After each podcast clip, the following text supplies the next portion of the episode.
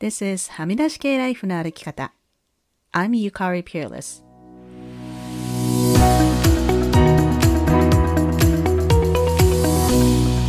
周りが決めた道からはみ出して自分だけの生き方をする人を応援するポッドキャスト。はみ出し系ライフの歩き方。Welcome to episode 220. 皆さんこんにちは。ピアレスゆかりです。いや、8月もそろそろ後半ですね。早いですね。そろそろ9月の予定なども入ってきていて、夏休みも終盤という雰囲気になってきました。はみらいの夏休み企画 Summer of Friends and Fun 今週は第6弾として斉藤慶吾さんに来ていただきました。慶吾くんとはクラブハウスで知り合ったんですが、最近あんまり話す機会がなかったので、はみらいに来ていただきました。それでは早速、慶吾くんとの会話をお楽しみください。今週のゲストは斉藤慶吾さんです。どうぞよろしくお願いします。よろしくお願いします。いや、もう、私は慶吾くん、慶吾くんって呼んでるんだけど、めちゃめちゃ久しぶりに話すので、でも、慶吾くんって誰？と思っている人のために、簡単に自己紹介をお願いします。はい、えー、斉藤慶吾です。えっと、出身は山梨で、えー、高校2年生が終わって、アメリカの高校に留学して、そのまま高校2年間、大学4年間。で、その後、半年くらいアメリカに行った、いて、去年の4月、4月かな？に日本に帰ってきたっていう。日本から帰ってきたのってもう去年なんだ。そう、2021年。私あれ今年だ、あ、でも今年の春ってことはないか、さすがに。うん、まだ、そしたらまだ数ヶ月しか経ってないことになっちゃうから。うん、そう、でも、去年の4月だね。もうなんかね。それも突如決まって。そうよね。うんうん、うん。その様子とかもちょっとクラブハウスとかで話してたうんうん。そうそうそう。覚えてる覚えてる。っていうか、もうなんか私もパンデミックで、その時間の経過がよくわかんなくなっていて。ああ、確かになんかそこがすごい、同じことっていうか、状況があんまり変わらないから、いろんな人のライフステージの、何？あんまり変わりがなかったから、うんうん、本当になんか、いつの話だったっけっていうのはよくわからない。え、ちょっと待って。あの、日本でクラブハウスがめっちゃ流行ったのって2021年の1月ぐらいでしょ？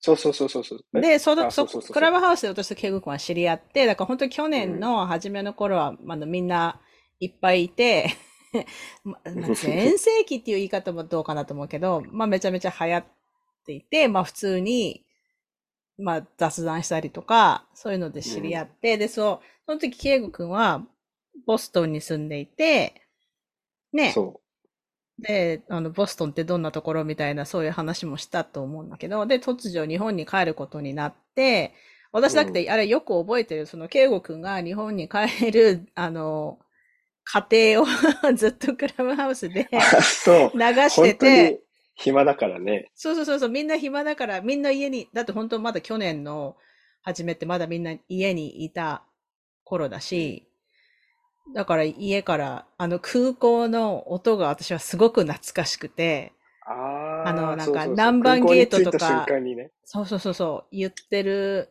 のが、うわーなんか、なんかあの音しばらく聞いてないとか思って、確かに。みんなでね、その中継をみんなで聞いたりしたんですね。そう、あれはもう本当に自分が、あの、帰る当日家を出る前からずっとつなげてて、うん、荷造りしたりとかね。荷造りしてる状態からもうつなげてて、うん、で、そのまま実際フライト何分前までとかつなげてったんだと思うんだよね。だから、ルームメイトがいて、アイルランド人のルームメイトがいて、うん、その子とお別れのする時とかもずっとつなげっぱでやってたから、すごいなんかちょっと恥ずかしかったけど、何？ちょっと俺もうるうるしてたから、うんうんうん。もう、何 ?6 年、6年半以上いたかな、アメリカに。うん、あ、もう帰国するんだと思って、で、もう、大学入って一番最初にできた友達とルームメイトだったから、うん、もう5年、4年以上知り知ってる友達と、ああ、お別れしなきゃいけないのかっていう状況も全部、クラブハウスで見てたり、うん、そう、結構面白い。多分誰もやってないだろなかうんなっていうの究極のリアリティ番組コンテンツっていうかさ、本当にそう、本当のリアリティで、ね、その、ま、テレビでやってるやつはすごいこう台本があったりとかってよく聞くけど、ほん、本当にリア、あの、ケイゴくんのリアルそうそうそう。を配信してて、なんかリアリティ TV ショーじゃなくてリアリティラジオみたいな感じうん。うんうん。音声だけだから、あれは。うんでもそもそもゆかりさんに俺、俺が会ったのは、うん俺が一番最初にクラブハウスを始めた時に一番最初に入った部屋にうん。ゆかりさんたちが話してて。で、俺初めてそれこそだから、スピーカーとして上がって話したのはゆかりさんの部屋が最初。そうだ。私何の話してたんだろう何の部屋だったのかななんだっけな。でもそれこそ、えっと、まあ、海外にいる日本人の人たちが多分集まってたんだと思うんだよね。だからそこに悦子さんとかもいたんだ。うんうんうん。なるほどね。そう、そこが最初で、あ、なんか面白い人たちいるんだなって言って、うんうんうんそうそうそうそうそうそう。あ、初めて部屋入った部屋っていうか、初めてだからスピーカーに上がった部屋かな。うんうんうん。その前に、そもそも始めた理由がギャリー・ビーっていう実業家の人が、そこで話すよみたいなことを宣伝してて、え、クラブハウスって何やり、聞聞きたいから、誰か知ってる人いないかなって言って、同じ企業関係のことをやってる友達がいたから、うんなんかそういう人たちの方がなんか、ベンチャー系は知ってるだろうなと思って、うんでなもしかして知らないとか言って、あ、知ってるよって俺使ってないけど、招待してあげるよ。招待制だったから招待制だったね。そういえば、懐かしいな。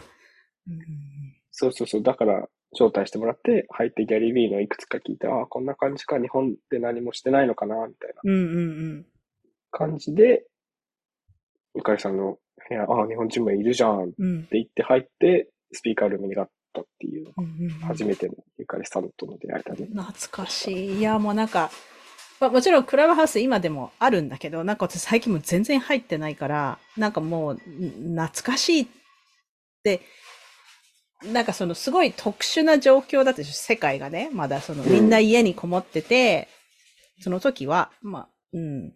で、やっぱりちょっと一人、特に一人暮らしの人とか寂しいみたいなことがあって、結構ね、ずっと繋いでる人とかも結構いたし、そうだね。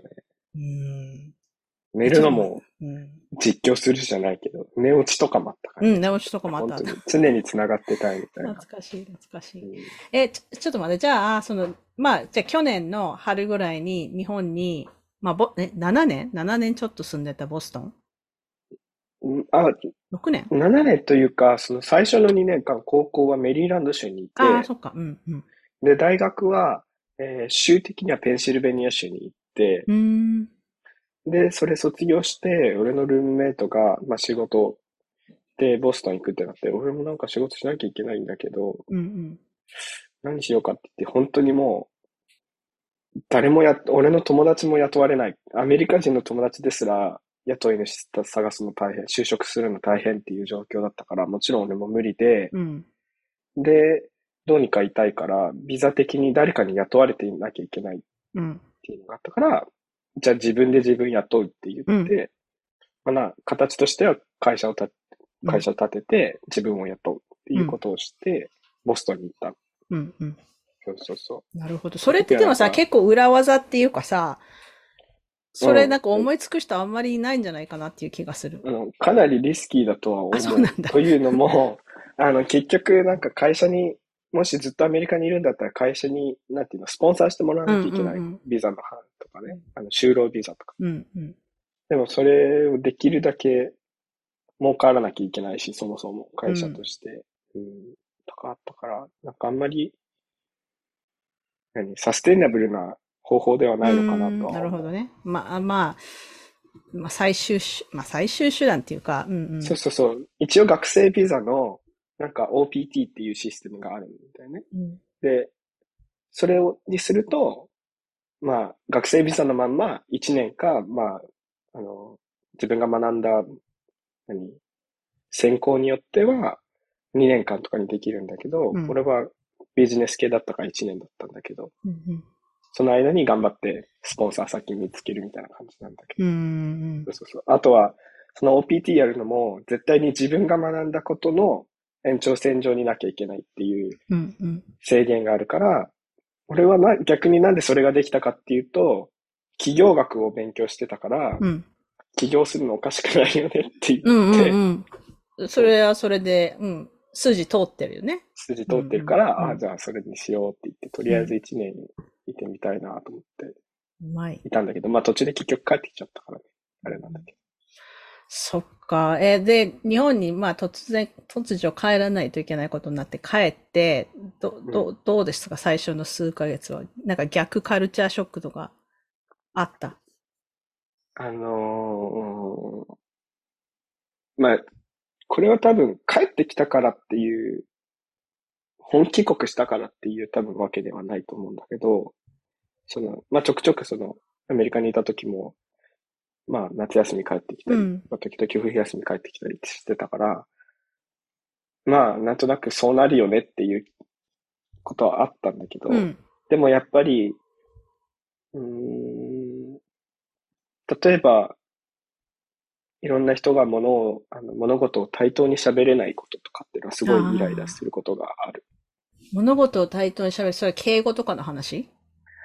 まあ、敬語はいわゆる形だと思うんだけど、うんうあの形的に、例えば、英語だって一応あるじゃない、うんうん。まあ、丁寧な言い方が存在するけども、でも、だから別に形と敬語はまあ好きじゃないけど、敬語は形として美しいものだとも思うし、あっても別にいいんだけど、うんそれがなんか、俺が対等ものに喋れないっていうのは意識的な部分とかで、なんか、例えば会議があってとか、で、あの、まあ上司の人に、にも意見言わないとか、うんうんうん。まあ、それもそれも多分意見言っちゃダメだから考えてないみたいな。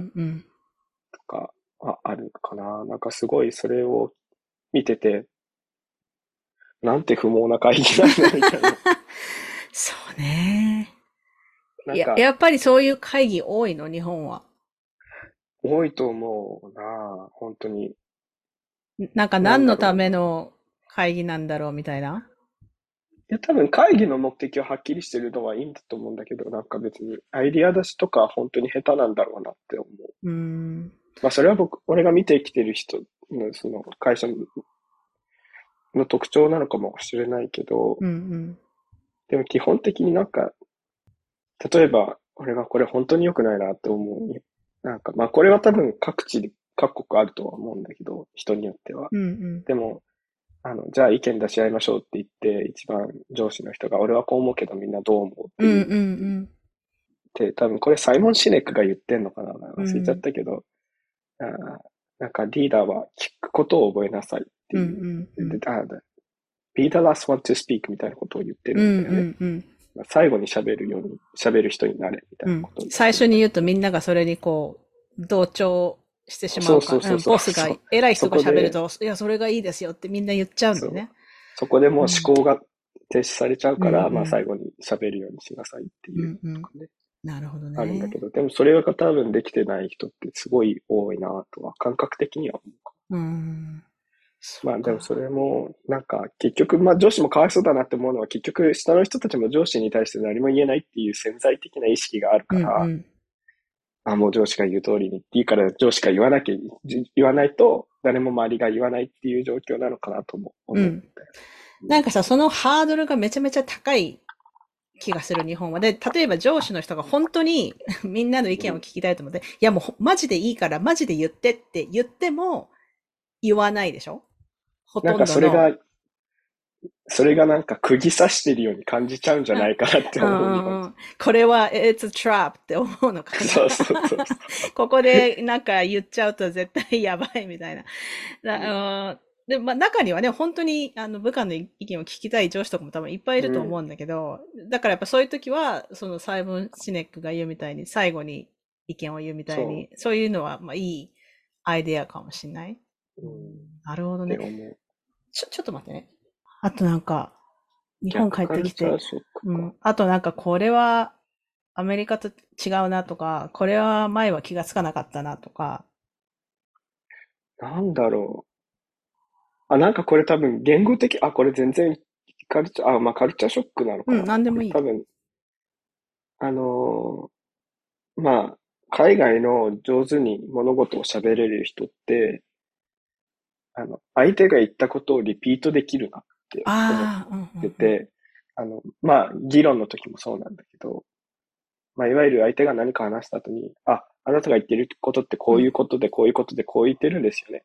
で、僕はでもそれに対してっていうふうに自分の意見を持ってくるんだけど、だからそこで自分はあなたの言ってることをちゃんと理解した上でうん。僕の意見を言ってるんですよっていうのがすごくうまくつながってるんだけど、だからまあ、アクティブリスニングじゃないけど、相手の言ってること本当にだから聞い、それは聞いてないとでききないんだよね。そうそうそうそう。そう。だけど、ほん、あの、にまあその会議とかも聞いててもそうなんだけど、うん、本当につつながりが見えない会話してる時があるんだよね。で、それって多分、もう相手が喋ってる時にもう次に自分が何を言おうかとか考えてるから、だからなんか、相手が言ったことを多分、俺が言ったことを言ってみてって言ったら多分言えないと思う。うんうまあそれは俺もまだできない、できてないから、その海外の、俺今さ最近ハマってるジョーダン、ジョーダン・ピーピータソンっていう、ジョーダン・ピータソンっていう哲学者の人がいるんだけど、うん。その人がやってるポッドキャストを聞いてて、で、その人たちが、まあ、学者とかを、あの、ゲストに呼んで対談することがあるんだけど、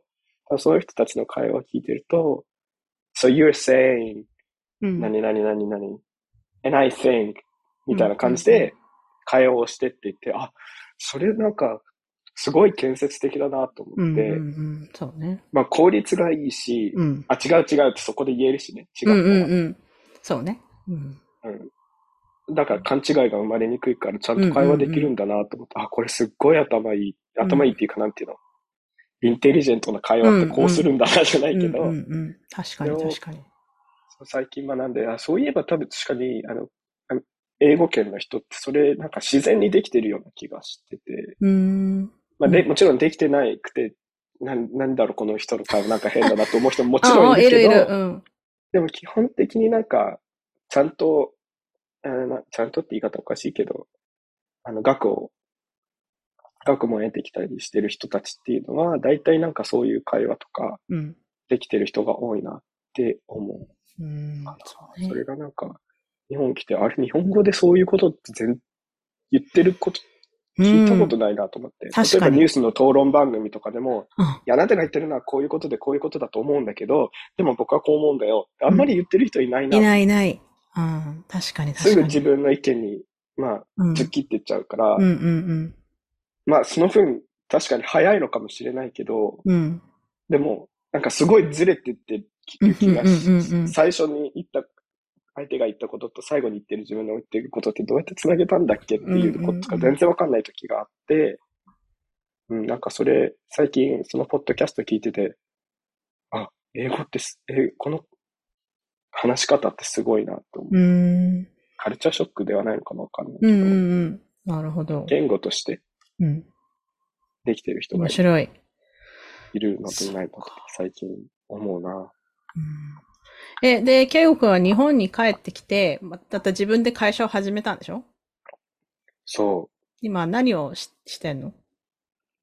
今は、まあ自分の会社立てて映像制作してる、うん基本的には。うんまあ他のこともいろいろやってるから何 ?100% 映像制作っていうわけではなくなっちゃってるんだけど、まあなんか、なんか、ちゃっかりウェブサイト作ってたり、うんうんうん。ブランディングやってたりみたいな、いろんなことやってるんだけど、基本的に、まあ自分がやりたくて会社を立てたりは映像制作うん。っていう感じかなるほど。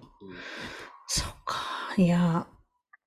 あとね、こう、今日でも、ケイゴ君と話したいと思ったのは、やっぱり今江もの話だよね。うん。うんで、その、まあ、クラブハウスで、ケイゴ君と去年知り合って、まあ、普通の雑、まあ、いろんな部屋があって、まあね、雑談の部屋もあれば、ケイゴ君がギター練習してるのをみんなでこう聞いてるっていう部屋もあったし、で、私もなんか、いろんな読書会みたいな部屋とかもやったし、あとテレビとかについて話す部屋とか、まあいろんなのがあったんだけど、なんかシシリーズとして定着したのは、えっ、と、まあ、悦子さん、あの、このポッドキャストにも何回も出てもらってる塚越悦子さんと3人で、っていうか、もともと慶吾くんと悦子さんの会話が発端になって、私はそこに後から入れてもらった形なんだけど、今エモっていう部屋をやってるんですよね。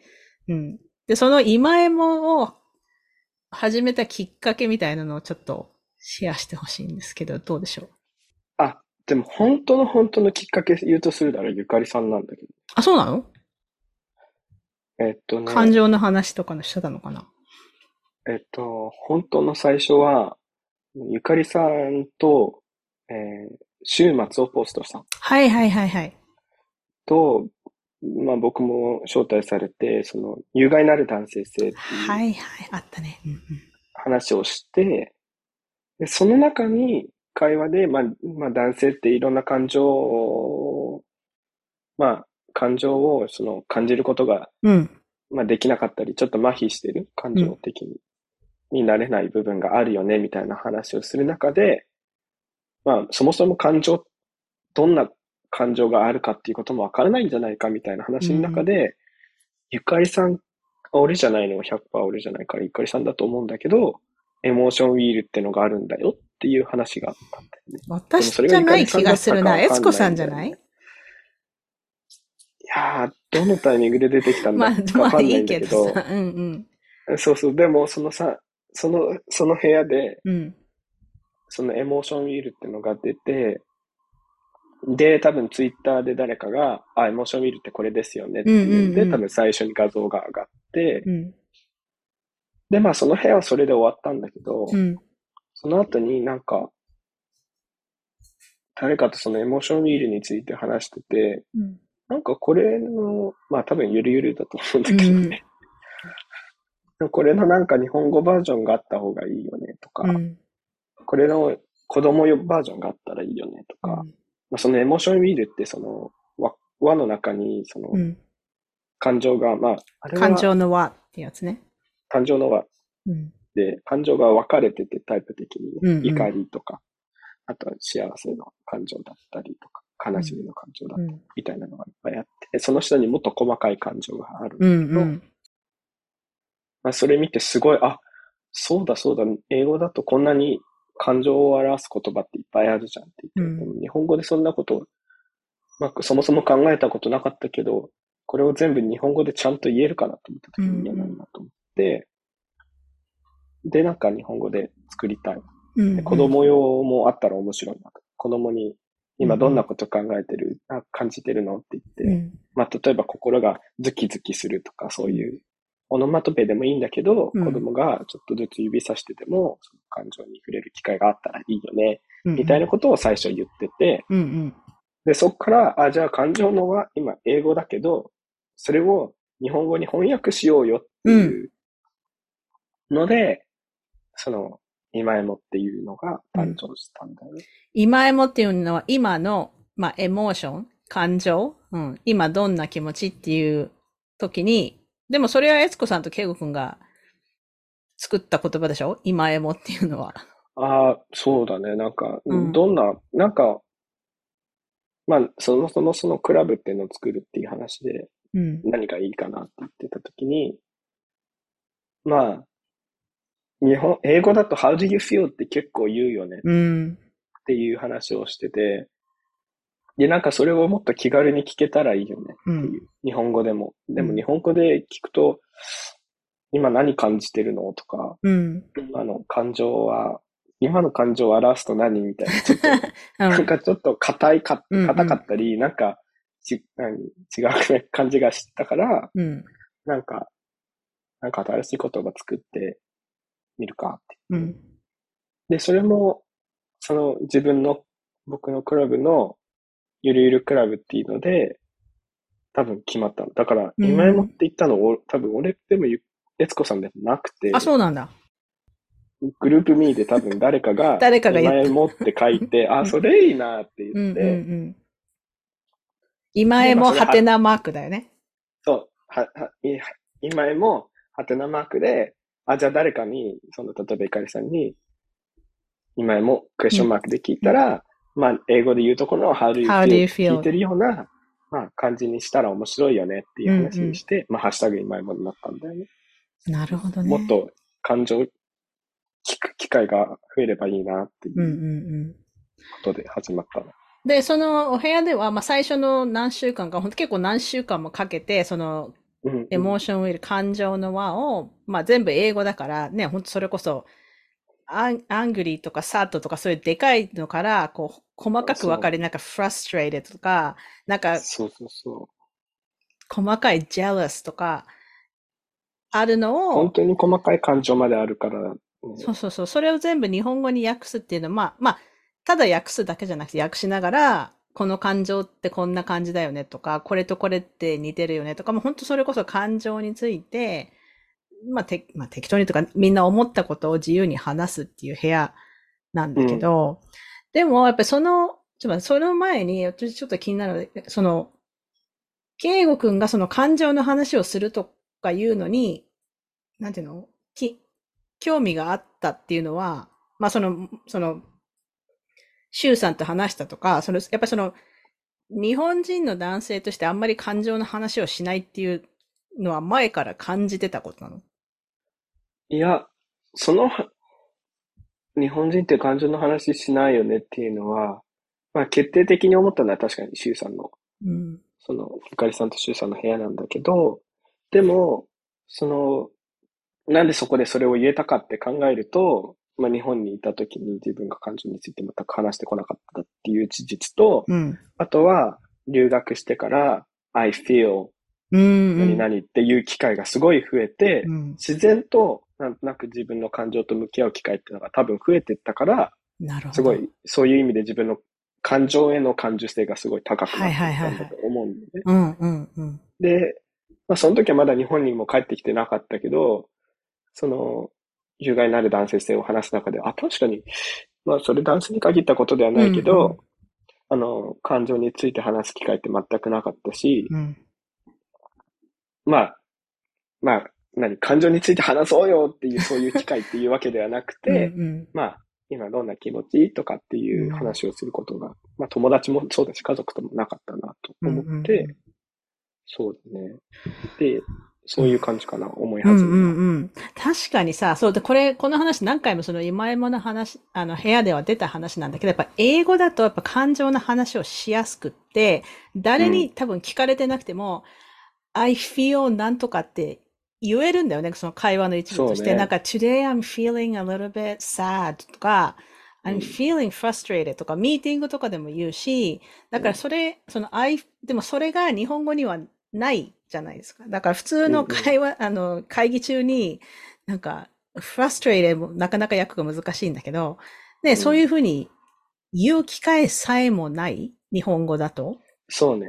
うんとかね、あとね、多分、日本語が多分すごい便利すぎるんだと思うんだけど、い一つの言葉がいろんな意味を持ってしまううんから、あの、まあその、細かくちゃんと感情に触れようとしない、まあうんうんうん。できてないっていうことなのかなと思ってて、うんうん。例えば、まあ frustrated って多分イライラするっていううん。言葉に多分訳されるんだけど、うん。でもその周辺の言葉が、frustrated とかって多分、あの、その原因によって英語って多分言葉がある。何に対してフラッシュ、うん。何イライラするのかによって多分言葉が変わってくるんだけど、うん例えば、でも日本語のすごいなと思うの、これなんか、ツイッターで結構日本語のがね、バカにされてて、日本人がバカにしてる、面白がって言ってるので、うん。あの、今から何十年後とか何百年後に今の日本人がしてる会話の、まあ、まあ、高校生、女子高校生とかが使ってる文を見たら、今の俺らが古文みたいに、古文を読むみたいな感じで、うんこのやばいっていうのはう、ん。めちゃくちゃいいっていう意味で、このやばいっていうのは危険っていう意味で、このやばいっていうのはめちゃくちゃ美味しいっていう意味で、このやばいはみたいな、やばいにいろんな意味が含まれてる。うんうんみたいなことを、なんか今の古文でやるような授業みたいにやってるっていうツイートがあってめちゃくちゃ面白いなと思うんうけど、でも、そそれってすごく、まあ、今言ってる感情に、を一言で表せる、表せちゃうから、うん。それ以上深く考えないっていうのに繋がってるのかなとは思ってて、うん。そうね。便利すぎる。そうそうそう。ん。確かに確かに。そえーやばくないっていうのって、う うん。なんか、俺が今これ、何にもコンテクストなしで言ったから、うん。何についてやばいのかわからないんだけど、うんその前にあった話があれば通じちゃうから、うんうんうんあ、そうだよね、やばいよねってうん返せちゃうから、うん自分その、まあ、例えばそれが嬉しい感情だったりしたら、何で嬉しいのかとかっていう話をしないまんまなんか、過ぎてっちゃうのかなっていう気はすそうね。うん。そる。う、まあだから多、分俺らもその翻訳するときすごい大変だった。うんうん。大変だった。なんか、これってさっきのと一緒に、日本語にしたら一緒になっちゃうけど そそうね。うん、さあったあっみた。うん。だからう、んそれをするときにすごくシチュエーションで考えうん、て、もう翻訳するときにシチュエーションまで書いてったじゃない？うんうん、誰々が何々したから嫌だったうんみたいな。うん。あったあった。あのそうやって細かくしてったけど、日本語でそれを一言で言えるかって言われたら、うん、みたいな。そうね。うん怒りみたいな、うんになっちゃうな、みたいな。難しい。うん、難しい。でもまあね、その今エモの話をな、あ、お部屋を何回もやって、そんな、そその度にみんなで同意したのはやっぱりだからもっと感情の話した方がいいよねっていう。そう、結局そこに落ち着くんで、毎回。そう、だからできるだけ、まあもちろんそのいきなり会社で、ね、会議中にそういうことを聞くっていうのはなかなか難しいかもしれないけど、じゃあできないならまあ家族から始めようみたいな。ね、あの、の、普段お父さんと話、なんかお父さんと話さないとかいう人もいるかもしれないけど、で今どんな気持ちっていうのが恥ずかしかったら別になんか今日はどうだったっていうだけでもいいじゃん。うんとりあえず。そうう。ん、でも、圭吾君もなんか、今だから日本に戻って、もう日本、バリバリの日本の文化の中で、今生活仕事してて、でも気をつけてい、そういう話するようにとかしてる？できる人とは？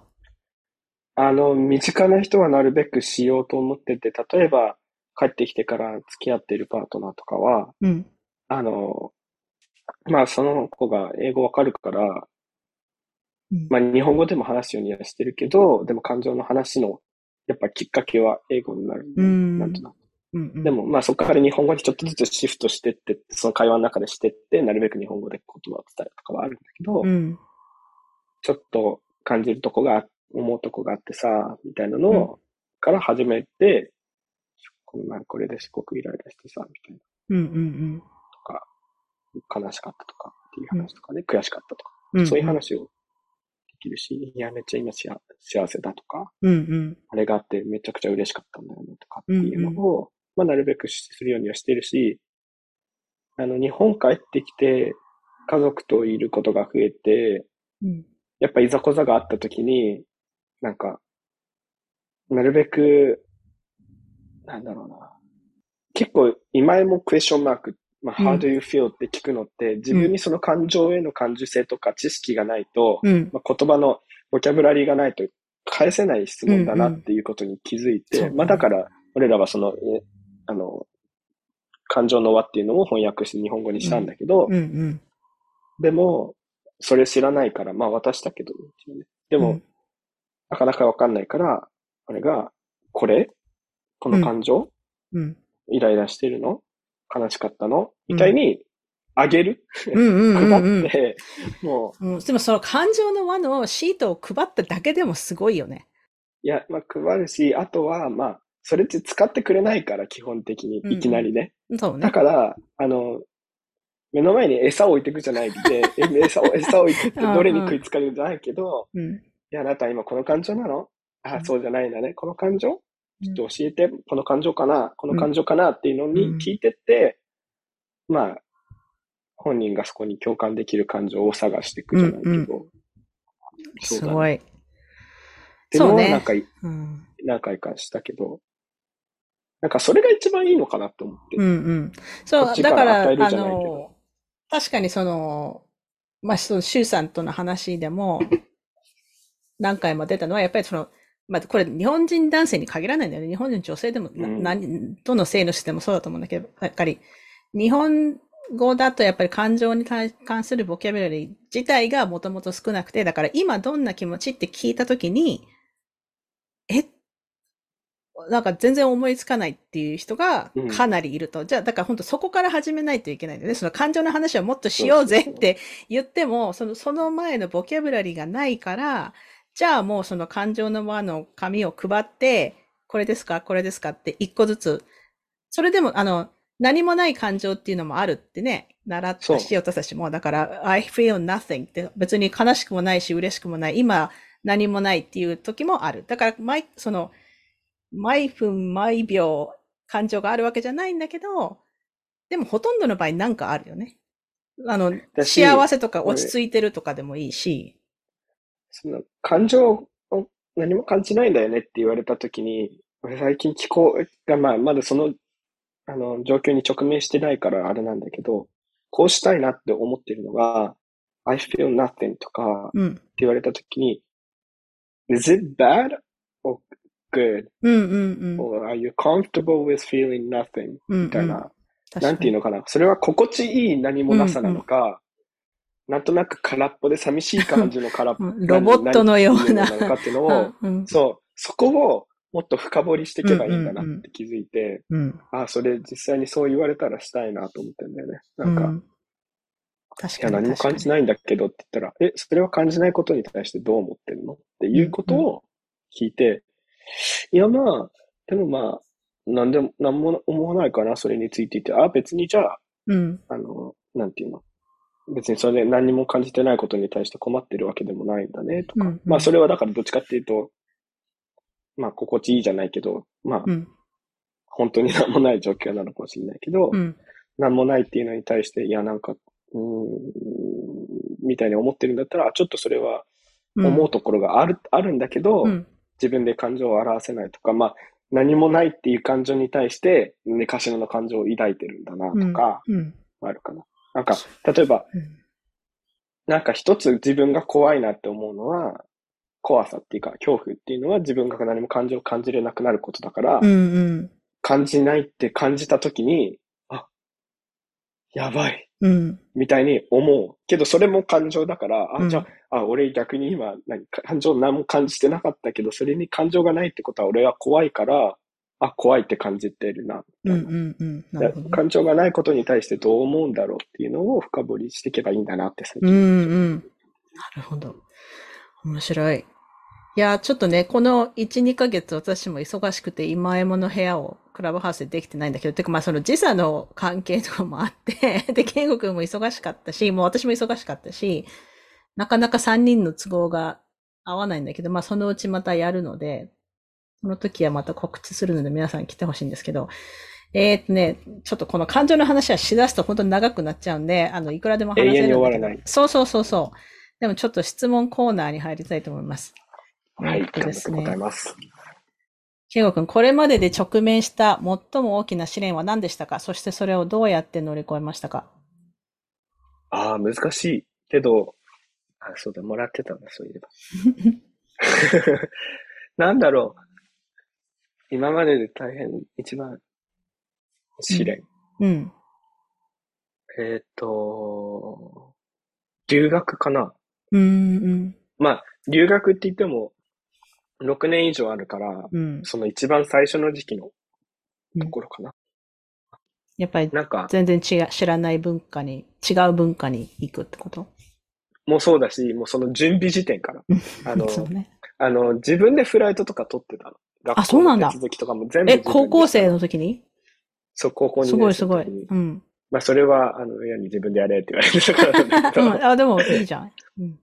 そう、まあ、結果的にいい経験になったなと思うんだけど、うんうでも、あの、いろん、まあ、その手続きとかもめっちゃ不安じゃん、自分でやると。うん。で、まあ、自分でやって、で、本当に、俺やばいなと思ったのは、あの、ダレスっていうとこに俺は本当に行かなきゃいけなかったんだけど、それは、ワシントン DC のダレスっていう空港がある、ダレス空港。うん、うん、なんだけど、俺は間違えて、うん。あの、ダラス空港にテキサスの？行く、そう、うん。飛行機のチケットを買ってちゃって、あららら、うん。で、前日、全泊、その日本の空港にどこだか忘れちゃったけど、行くって言って、前日の夜に東京向かってる途中に、うん。あの、ちょっとエージェントみたいな人がうん。電話かけてきて、これ、ダラス空港行きになってますけど大丈夫ですか？ダラスってあの、テキサスですけど、って言わうん。うん。れてえ？みたいうな。ん。うん。で、あ、絶対違いますって言って、すごいな。うん。で、あのーまあ、あの、そのチケット買ったところに電話したら、うんちょうどオフィスが東京にあるから、じゃあそのまま、俺もちょっとたまたまその全泊のために東京行ってたから、うんうんうんで、来てもらえたら、あの、買えますって言っ。て、ダイレス空港のちゃんと買って、次の日行けたんだけど、すごいその時全然英語喋れないし、うんうんうん。そうね。もう本当にダラス空港に立ってたら俺どうするんだろう。で俺はその空港にその学校の人が来る予定だったんだから、うんうんうん。一生空港にいるんじゃないかなと思って、ね英語喋れないからどこも行けないし、うんうんネットもないし、みたいな。すごい。いやーでもギリギリで助かったんだね。そうそうそう。で、その後も英語喋れないから、ダレス空港に無事着いた後も、うんそのサマーキャンプだったから、そのサマーキャンプのスタッフが迎えに来て、うんで、他の留学生っていうか短期留学生だよね、その人たちは。うんサマーキャンプだから。うん。もう一緒にピックアップされて空港から。で、キャンパスに行きますって言って行く間も、なんか一生懸命話しかけてくれてるんだけど、うん。全然わかんなくて、うんもう、数分後に、あ、さっき俺のためにアニメの話してくれてたんだ、みたいな感じで一生懸命考えてうんうん気づくんだけど、時間差でねそうそうそう、その時にはもうその会話終わってるから、うん、わかかる。さっきのアニメの話さ、なんて言えないし、うんうんうん。次の話言っちゃってるから、そうそう頑張って日本の話してくれてたのに気づくのうんうん3分後みたいな感じで、ついていけない。あるある。乗り越え方は、音楽かな俺ギター持ってったの、アコギを。で、大して上手くなかったんだけど、一曲だけ弾ける、まあ、英語の曲で一曲だけ弾ける曲があって、それもすっごい悲しい曲なんだけど、うん。あの、エリック・クラプトンの Tears in Heaven って曲がある。おうはいはい、わかるわかる。それをだけをなぜか弾けるようにしなってて好きだったから。うん。ですごい悲しい曲なんだけど、それをとりあえずキャンパスについて、まあみんな、まだ何も始まってないから、プログラムが、わちゃわちゃしてる時とかにギターケース開けて弾いてたら、まあ集まってきて、これ弾いてよ、これ弾いてよって言って、リクエストが来て、まあコードはなんとなく分かったから、頑張って弾いて、知らない曲とかもあったけど、うん。ちょっと一瞬だけ聞かせてよって言って聞いて、あ、こんな感じかって言って、こんな感じ、うんこんな感じみたいなことやってて、友達できて、みたいな。すごい。やっぱりこう、何、共通言語っていうかね、音楽っていうのは。ああ、そうだと思う、本当に。ええすごい。面白い。そんな感じで乗り越えた。素晴らしい。一つ目の困難は、うん。本当に直前に気づいてくれたね、FX よかったね、気づいてでくれて。もう一つはギターに感謝って感じ。素晴らしい、素晴らしい。OK。そしたらですね、今から10個質問します。ので、あまり深く考えずに答えてください。でね、これ一番の質問ね、これ分かる人と分かんない人がいるから分かんなかったら分かんないって言ってもらっていいんですけど、うん、あ、あなたのラブランゲージは何ですか？ラブランゲージって知ってる？あ、知ってる。俺、クオリティタイム。あ、クオリティタイム。よかった。これね、すぐ答えてくれる人と、多分ラブランゲージって何っていう人に。だから、それも、だから、クラブハウスで知って、まあ、うんうんいつこさんから知ったんだけど、で、実際に今の付き合ってる彼女とも、付き合い始めかな？でも数ヶ月経った後に一緒に受けようって言って受けた。うんうん。うんまあ、結構質問多いから、多いねなんだ。けどうん。でも、英語わかる人ならやった方がいいなと。うん。あれ多分さ、あの本自体は日本語に訳されてるはずだから、多分ね、テストも日本語があると思うよ。ちょっと、あるねあの、リンクが見つかったら後で貼っておきますけど、あれ本当や、あの、みんなやっとくといいと思うし、その、最近私も、まあ今更だけど、やっぱり友達とかのラブランゲージも知っとくと、ね、あの、じゃあ、ケイゴ君はクオリティタイムってわ今もう分かってるから、私がなんか、一生懸命お土産とかあげても、なんか、あありがとうって言われるだけで、なんか、嬉しく嬉しくないっていうわけではないんだけど、え、なんかすっごく喜んでくれると思ったのになんかありがとうって言われただけだったとかさ、私がそれでがっかりししたりとかするわけじゃん。もう私のラブランゲージはギフトじゃないから、まあそういうことはないんだけど、やっぱり人のを知っとくっていうのはその、特にやっぱり自分、ね、そうそう、自分にとって大事な人とのその関係を良くするためにいいと思うんで、なるほど。クオリティタイムね。OK, OK. そう、なんか、エクスペクテーションっていう言葉があると思うんだけど、うんうん。英語でまあうん。き何を相手に期待してるとか、自分が何を、相手が自分に何を期待してるかとかって、まあ、価値観の一つだと思うんだけど、うんうん。でもそれをよく知れることだと思うんで、うん。相手は自分がこうされたら嬉しいって思ってるとか、うんうん。自分はこうした方が嬉しい、相手が嬉しいって思ってるうんっていうのを自分も知ることも大事だし、相手も知ると、あ、じゃあこの人はね、クオリティタイムなら、まあ一緒に楽しい時間が過ごせればいいタイプなんだなとか、わかるか。そう。大事だと思う。うん。面白いよね。OK。えー、じゃあ2番。子供の頃の一番恥ずかしい話を教えてください。まあ子供の頃じゃなくてもいいけど。子供の頃の恥ずかしい話は、なんだろう。子供の頃じゃなくてもいいけどね。恥ずかしい話？うん。ああ、なんか俺は、高校、そのアメリカの高校でミュージカルをやってたのね。ほう。まあ、何？セメスターがあって最初、最後のセメ、2個目のセメスターなんだけど、に、ミュージカルのっていう授業があってやってたんだけど、本番で本当に歌詞ぶっ飛んで、わたわたしてるっていうのがあって、本当に恥ずかしかった。え、その時はどうしたの？な、もうブ、ブランク状態。ぶまあ、ブランクだけど、その、まあ、動き、動き、動きだけでごましかしたってこと？そうそうそう、歌詞やりません、みたいな感うんじ。顔真っ赤にしたし、その時多分、オーシュカっていう、エルビス・プレスリーの曲だけを使ったうん。ミュージカルがあるんだけどう、ん。で結構ちゃんと役を任されてて、うん。で、それで歌詞飛んで、それも自分ともう一人主役の子と一緒に踊りながら、あの、歌わなきゃいけない曲で、まあ歌ってダンスしてみたいなところで、うん。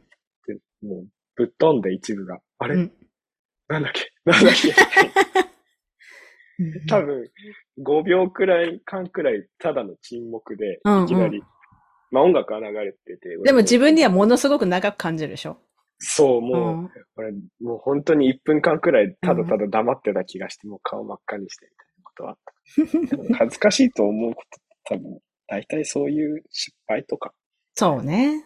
うんうんちっちゃい頃なんか恥ずかしくて当たり前と思ってるから、うんなんか恥ずかしいって思ってない。うん。うんうん。わかるわかる。な感じです。はい。ありがとうございます。OK。じゃあ3番。何が怖いですか？怖いものは何ですか？怖いのは大事な人がいなくなること。うーん、そうね。まあ大事な人っていうのは、まあ家族も、まあ恋人もそうだけど、とか、あとは大事な人が、うーん、心地よく過ごせないくなってしまうことかな。うんうん。だから俺、あの、感情の話しようとか、そのカウンセリング行った方がいいとかっていう話をするのとかも、大体、まあ、俺妹さんにいるから、うん。まあその妹さんにとかが過ごしやすい世の中になったらな、みたいなうんうん。世の中っていうか、まあ世の中って言ったら大きすぎるけど、まあ自分の中の世界、自分たちの周りの世界が少しでも僕たちが過ごしやすい世界になったらなとか、まあそれは自分の恋人に対してもそうだけど、うん。が過ごしやすいとか、生きやすいとかっていうのは、基準としてあるかな。だからそれがない、なくなってしまうこととか、それが犯されることっていうのはすごい恐怖だな。うん。わかるわかる。OK。あ、ちょっとこれちょっと近近いけど、4番。どんなことがあなたを脆く感じさせますか ?What makes you feel vulnerable? これも、あの、もらっててすっげえ考えたんだけど、極端に言うと、あこれな何ちゃんとメモしといたんだね、これについては。感情についての話だからちゃんと。うん。あ、そう。えっと、怒りと、えっと、まあ、文句、愚痴うん。っていう自分の不満、まあ、怒りと不満を持つことが、あの、すごいブルネラブルに感じる。怒りをも、怒りと、まあ、不満を持つことと、それを表現したり、誰かに伝えたりするっていうことがすごいブルネラブルで、うん。苦苦手だし、あ、苦手っていうする時子から来てるんだね。うんするときにもう心臓バクバクなるし、なるほど。ほうほうほうなんか苦手だ、本当にできないから、すうんするときっていうのはすごくブルネラブルに感じる。でもさ、そのなんか、例えば、なんだろう、なんか会社とかで嫌なことがあった時に、で例えば誰かに何か言われたりとか、それはやめてほしい。なんかそれ一回限りのことじゃなくて、例えば、なんか、この人は毎回こういう話をするけど、それはやめてほしいとかさ、そういうのを、でも伝えるでしょ？その、なんていうの、それを、それを、その、自分が持ってるその苦情とか、その人にやめてほしい、やめていただけませんかっていうのが怖いから、その自分の、かだからディスカンフォートを抑えたりとかししてしまう方？もん、ななんなんていうの？文文句を言うのが怖いから、もうあえて言わないとかそういうことはある。あ、それもあるけど、でもきなんか思うのは、ううんそういう、叱るとか、指導す、まあ、指導するとかっていうのは、俺は結構同じくくりに入れてて、うん。怒るって違う部分に俺は入れてるんだうんけど、うんうんだから別にそういう仕事とかで叱ることとか、まあ、まあ改善を提案することっていうのは、全然、まあそれもちょっとブレなレベルだけど、どっちかっていうとそれは良くて、うん。それよりなんか、なんだろうな。誰かのせいにできない時の怒りとかっていうあのを。誰かに、まあ誰かのせいにできるんだけど、うん。でも自分の中で、いやでも100%その人のせいじゃないしなとかうんってうん。思うから、その怒りっていうコントロールはできるんだけど、それをどう、あうんの、表したり、話したり、伝えたりすればいいのかっていうのをすごくなるほど。難しくて、はあ、なんかめっちゃドキドキするうな。んうんうんうんじ。ゃあ、もう心が痛くなるんだよね。そう胃が痛くなったりする。そうそうそうそう。愚痴もそうだね、だから。愚痴聞いて何嬉しいんだろうとかって思うかだら。思うから言えない？言わないようにしてそうそうそうるって感じ。。言わないうんとか、なるほどね。それを話すっていうことは、なんか、すごく、ああ、なんか自分こんな相手の時間、これに、何、はいはいはいしょうもない。どうしようもないからね。うん。So that, that's 自分 the story you're making up でしょ？そうそうなんだよ。うん。うんだけど、で、それも分かってるから、すごいイライラする、自分にはね。もう、わかるわかるまたやってるよ、自分。わかるわかる。みたいな。うんその、でそこがなんかずっとサイクルしてて、すごいうんうんイライラすることとかはあるかでもさ、それ、それ気づいてるだけでさ、全然違うじゃん。ら。ねあ、まあそうだと。うん。もいや、気づいてるだけで、ううんうん。え、偉いっていうか、うんうんうんうん。なるほどね。あ、それはでも考えたことなかったけど、う言われてみたらわかるわかる。なるほど。なんか他の感情を表現するっていうのはすごい自分的には、まあ、かん、まあ、簡単って言ったら変だけど、うん。気軽にできる感情とかもあるんだよね。うん。まあ、嬉しいとかは特にそうだよね。うん自分の心を開ける人には、すごくかその嬉しいっていう感情を見せるのは簡単で、うん。まあ、逆に他人とかだと嬉しい感情っていうのはすごく伝えにくいこととかもあると思うんだよね。相手の状況によるから、それは。ああ、そうね。うんまあ、俺に自慢してきやがってとかと思う人もいるだろうから、なんとなく、だから俺ら別のことをやってるのもあるんだけど。でも、本当に怒りと不満、そうだね。はもう、すごい一番近い人に対しても、まあ、家族とか親とかお母さんとかもそうだね。本当に伝えるのが大変。うんで何週間準備したらいいんだろうっていつもおー、そっか。本当に。いや、でもそれ多分同じように思う人いっぱいいるような気がするな。多分。なるほど、なるほど。ありがとうございます。OK。5番。一番よく使う絵文字は何ですか？一番使う絵文字。っていうか、絵文字使わないもしかして、世代的に。いやいや、使う 使う。一番何使ってんだろう。あの、俺結構人にお願いする立場のことが多くて、うん。あの、おじ、土下座の絵文字わかる？わかるわかる。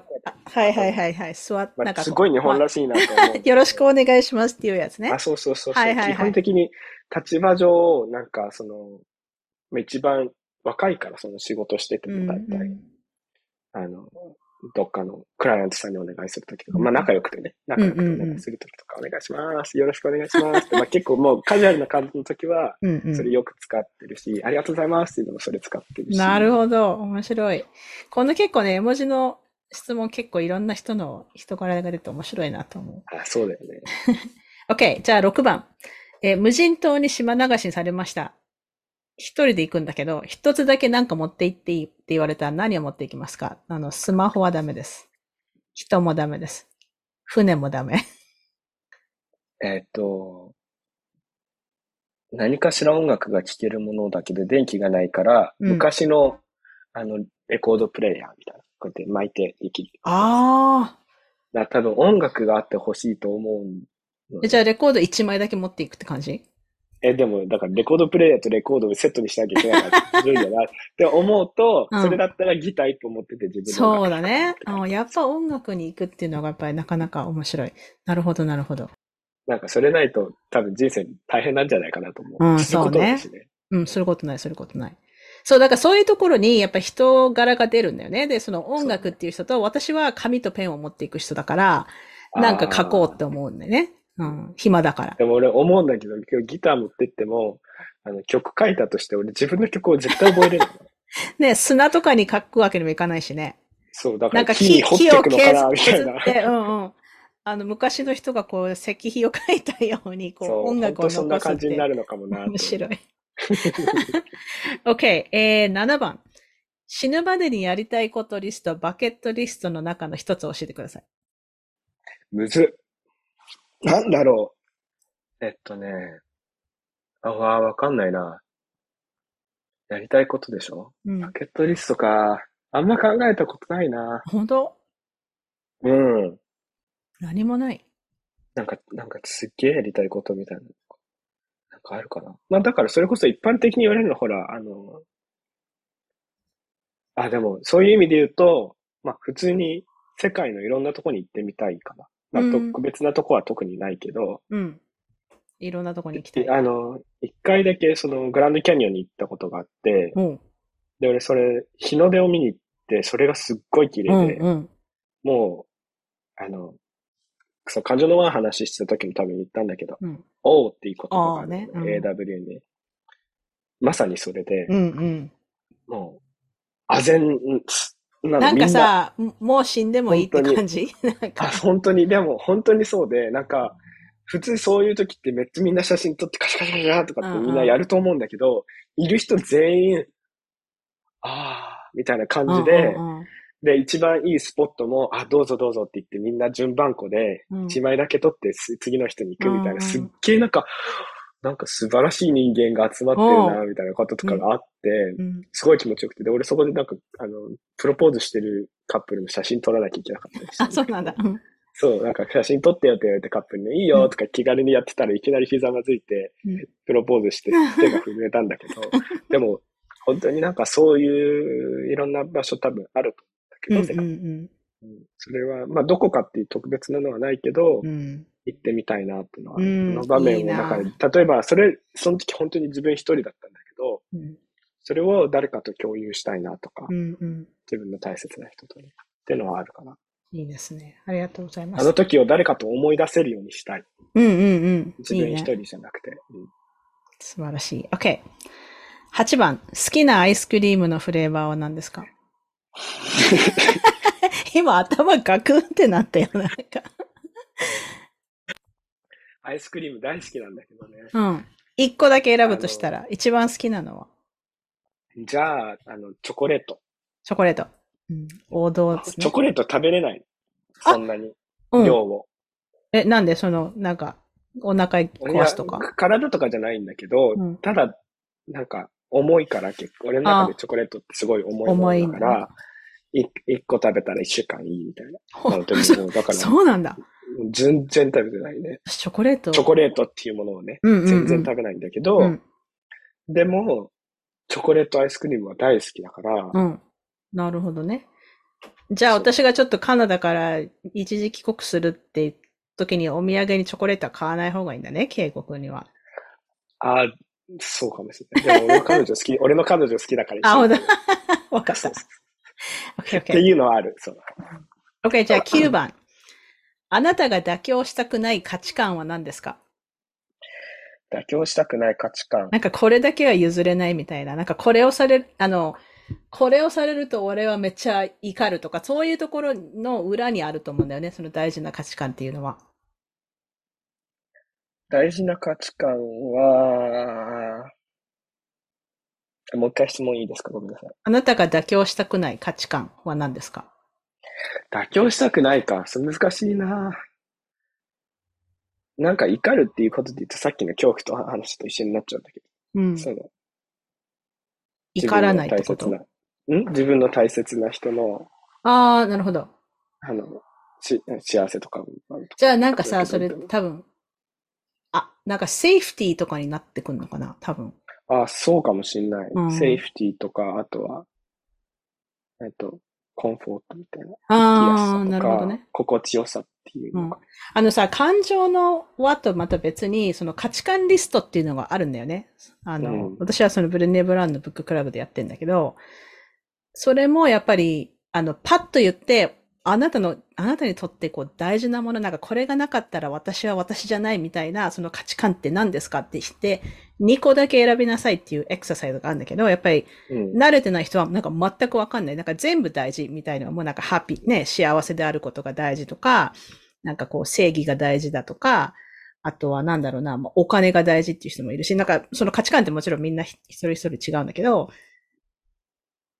そういうのでいくと、まあ、先にそのリストを渡しておけばよかったんだけど、まあ、ケイゴ君の場合はそのカンフォートとか、セーフティとかそういうことか。そうだね。あの、うん結構その、まあもちろん身体的なその安全性でそのセーフティっていうのはあると思うんだけど、うんうんどっちかっていうと気持ちとか、メンタル的な意味での、うんうん。なんかセーフスペースみたいな。そう。なんか、例えばさっき、あの、幸せとかっていうのがうん一つの価値観だっていう話あったけど、でも、なんか、うんうんうん、心地よく失敗できたら別にいいじゃんって思う。まあ学ぶ機会にもなるし、みたいな。うんうんうん。それ。を許される環境だったりとか、誰かが見守ってくれてるとか、うんうん。そういう状況なら別に失敗してもいいし、まあい一時的に幸せじゃなくてもいいのかなって思うんだけど、うんうん誰かを頼れるとかそういうスペースとか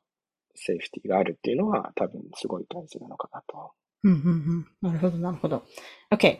ありがとうございます。じゃあ最後の質問。今何に感謝していますか？今何に感謝していますか、えー自分が得ているチャンス。うん。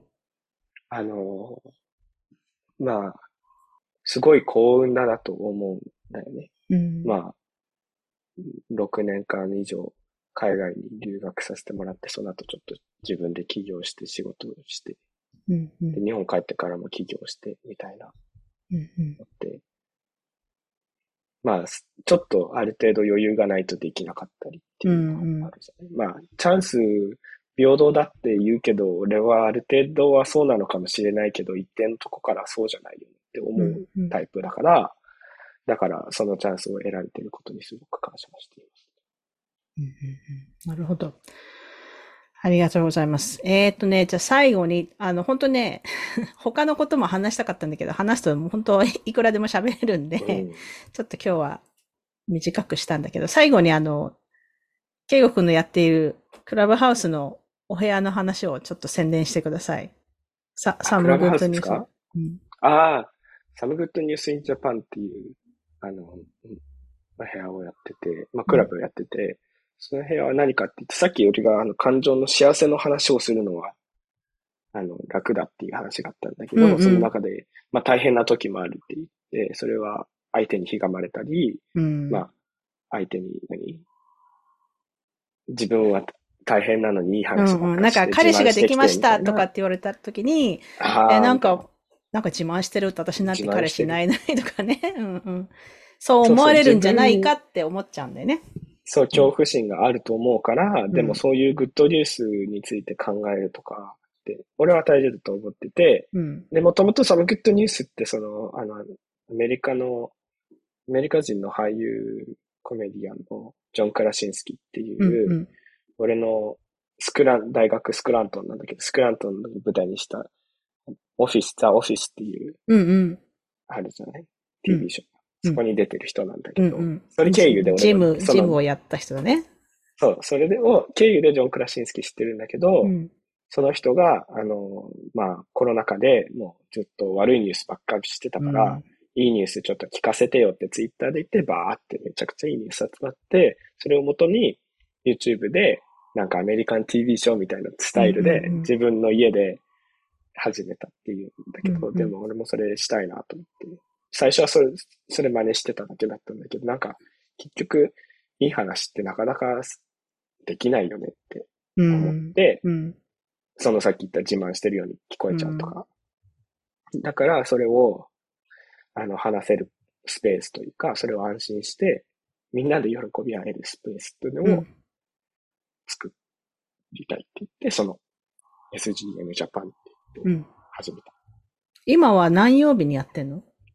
今は日本時間の月曜日と木曜日の11時にやってる、夜の。うん。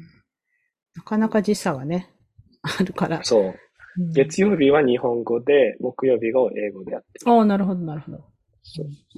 じゃあ、あの、皆さん、ケイゴくんをクラブハウスでフォローすると、み見えるようになると思うので、後でリンクを最貼り近それしかクラブハウスやってないんだよね。そう、私もほとんどクラブハウス行ってないんだけど、まあちょっと、っていうか今、まあ今思い出したわけじゃないけど、もともと私、ケイゴ君を呼ぼうと思ったのは、本当は、あの、シュウさんと3人で話をしようと思ったんだけど、ああ、だあれは良かったんだと思う、うん、まあちょっとこれ、それ機会を作りましょう。で、あの、私もバタバタしてて、シュウさんに連絡する時間もなかったし、うんうん。で、まあ今回は、今、私、これ夏休み企画としてお友達に来てもらって、あの、そんな硬い話はせずに、普通にキャッチアップするっていうのをやってんだけど、また、うん。あの、そのね、大男性の、うんなんか家父長制とか、 toxic masculinity とかの話、やっぱり何人か集まってみんなでワイワイやるのをちょっと、うんまた秋にでもやりたいので、その時にはまた来てください。はい。ということで。今日それの話しなかったの？あええて。えーいや別にいやいや逆カルチャーショックでしようかなと思ったんだけあ、本ど、当？でもそれなんか、俺別に詳しくないからやめとこうと思ってしいやいやいや、そんなことはないんだけど、うん。いや、でも、感情の話で結構時間使っちゃったからね。そうそうそう。んん俺もそうなるだろうなとうん、そう。で、私も多分そうなると思ってたから、またこれはちょっと、あの、次に持ち越しということで、はい。はい。また来てください。えー今週のゲストは斉藤恵子さんでした。ありがとうございました。ありがとうございました。This is Jay Allen from Unseen Japan, and you're listening to Hamidashi Kei Life no Arukikata. さて、恵子くんとの会話いかがでしたか？彼は感情の話がしっかりできる、なかなかレアな日本人男性だなと私は思っています。これからどんどん日本語で感情の話をすることを続けていきたいなと思っています。私もこれからもっと今エモのハッシュタグで自分が今どんな気持ちなのか発信していこうかなと思っていますので、見かけた方はぜひあなたの感情もシェアしてみてください。ケイゴくんのクラブハウスのリンクはこのエピソードの詳細欄に貼っておきますので、Some Good News in Japan、そして今エモのお部屋に興味のある方はぜひチェックしてみてください。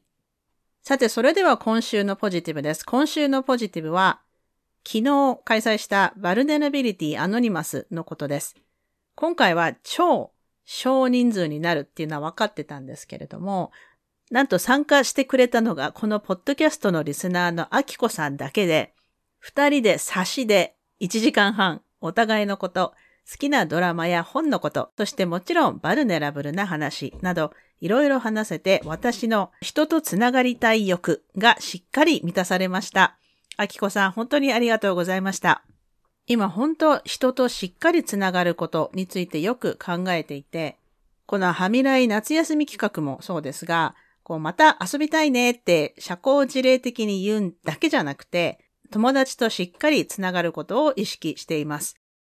当たり前のことでブレネブラも言っていますが、人間ってこう人とのつながりが必要な生き物なんですよね。なのでこれはもうちゃんと睡眠をとるとか、アルコールを取りすぎないとか、毎日運動するとか、そういうセルフケアの一つとして友達としっかりつながる時間を作るっていうことの大切さを実感しています。皆さんはいかがでしょうか？そして最後にお知らせです。ブレネー・ブラウンブッククラブ日本時間9月3日から The Gift of Imperfection 放題はネガティブな心の魔法をそして日本時間9月4日からは I thought it was just me の本を読んでいきます。先日お申し込みいただいた皆さんには Zoom のリンクと Facebook グループのリンクをメールでお送りしましたので、届いていないという方は迷惑メールフォルダをチェックしてみてください。ブッククラブについての詳細はこのエピソードの詳細欄にリンクを貼ってあります。それでは今週もお聞きいただきありがとうございました。はみ出し系ライフの歩き方はプロデューサー、ホストのピアレスゆかりが未譲渡のコーストセーリッシュ領域であるカナダ・ブリティッシュコロンビア州ビクトリアで制作しています。はみらいのインスタアカウントははみ出し系、ツイッターははみ出しライフです。また Facebook にもリスナーさんのグループ、はみらいコミュニティがありますのでぜひご参加ください。番組の感想、ゆかりへの質問、今週のポジティブ、今週のブレイブなどは、はみ出し系 at gmail.com までどうぞ。はみらいでは過去のエピソードの文字起こしをしてくださるボランティアも募集しています。興味のある方はぜひメールでご連絡ください。番組へのサポートは PayPal もしくは月ごとのサポートは Patreon で可能です。いつもサポートをしてくださっているパトロンの皆さんありがとうございます。番組のスポンサーは随時受け付けておりますので、ぜひお問い合わせください。また、ゆかりのニュースレターも毎週サブスタックにて配信していますので、ぜひ詳細欄からご登録ください。はみらいを気に入ってくださった方は、ぜひお聞きのポッドキャストアプリにて、はみらいのレビューを書いていただけると嬉しいです。レビューを書いていただいた方には、はみらいステッカーをお送りしますので、住所を教えてください。さて、ここまで聞いてくださった方に今週の内緒話をお話します。今週の内緒話は、私が毎週オンラインで食料品を注文していることは何度かお話ししたと思いますが、パンデミックに入って2年半目にして初めて今回このサービスでアルコールの注文もできるようになりました。私は最近も全然お酒を飲まなくなっていて、あの嫌いなわけじゃないんですけど、まあ、まずパンデミックで外食をしなくなった。そして、まあ、酒屋にも最初の1年半くらいはもう行かなくなっていたし、まあ、たまにワインとか買って飲んでたんですけど、まあ、今回食料品と一緒に注文できるのってなんか超便利やんと思って、ビールとサイダーを注文したんですけど、サイダーっていうのはあのアルコールが入ってるサイダーですね。ビールを1缶飲んでも酔っ払いましたね。もうすっかりアルコールに弱くなってしまっています。まあその分安く済むからいいかって感じですけど、サイダーはね、あまり甘くない、こう、地ビールならぬ、地サイダーで本当に美味しいです。私が住んでるとこは、本当にたくさん、こう、マイクロブルワリーっていうのがあるので、まあ、地ビールしか飲まないんですけど、皆さんぜひビクトリアに遊びに来て、美味しい地ビール、地ワイン、地サイダー、地ジン、とにかく何でもありますので、いつかぜひ飲みに来てください。というわけで今週も黙らない女、黙らない人でいてくださいね。Be brave, be kind, but don't be silent. Your voice matters. Stay safe, everyone, and thank you for listening. Bye.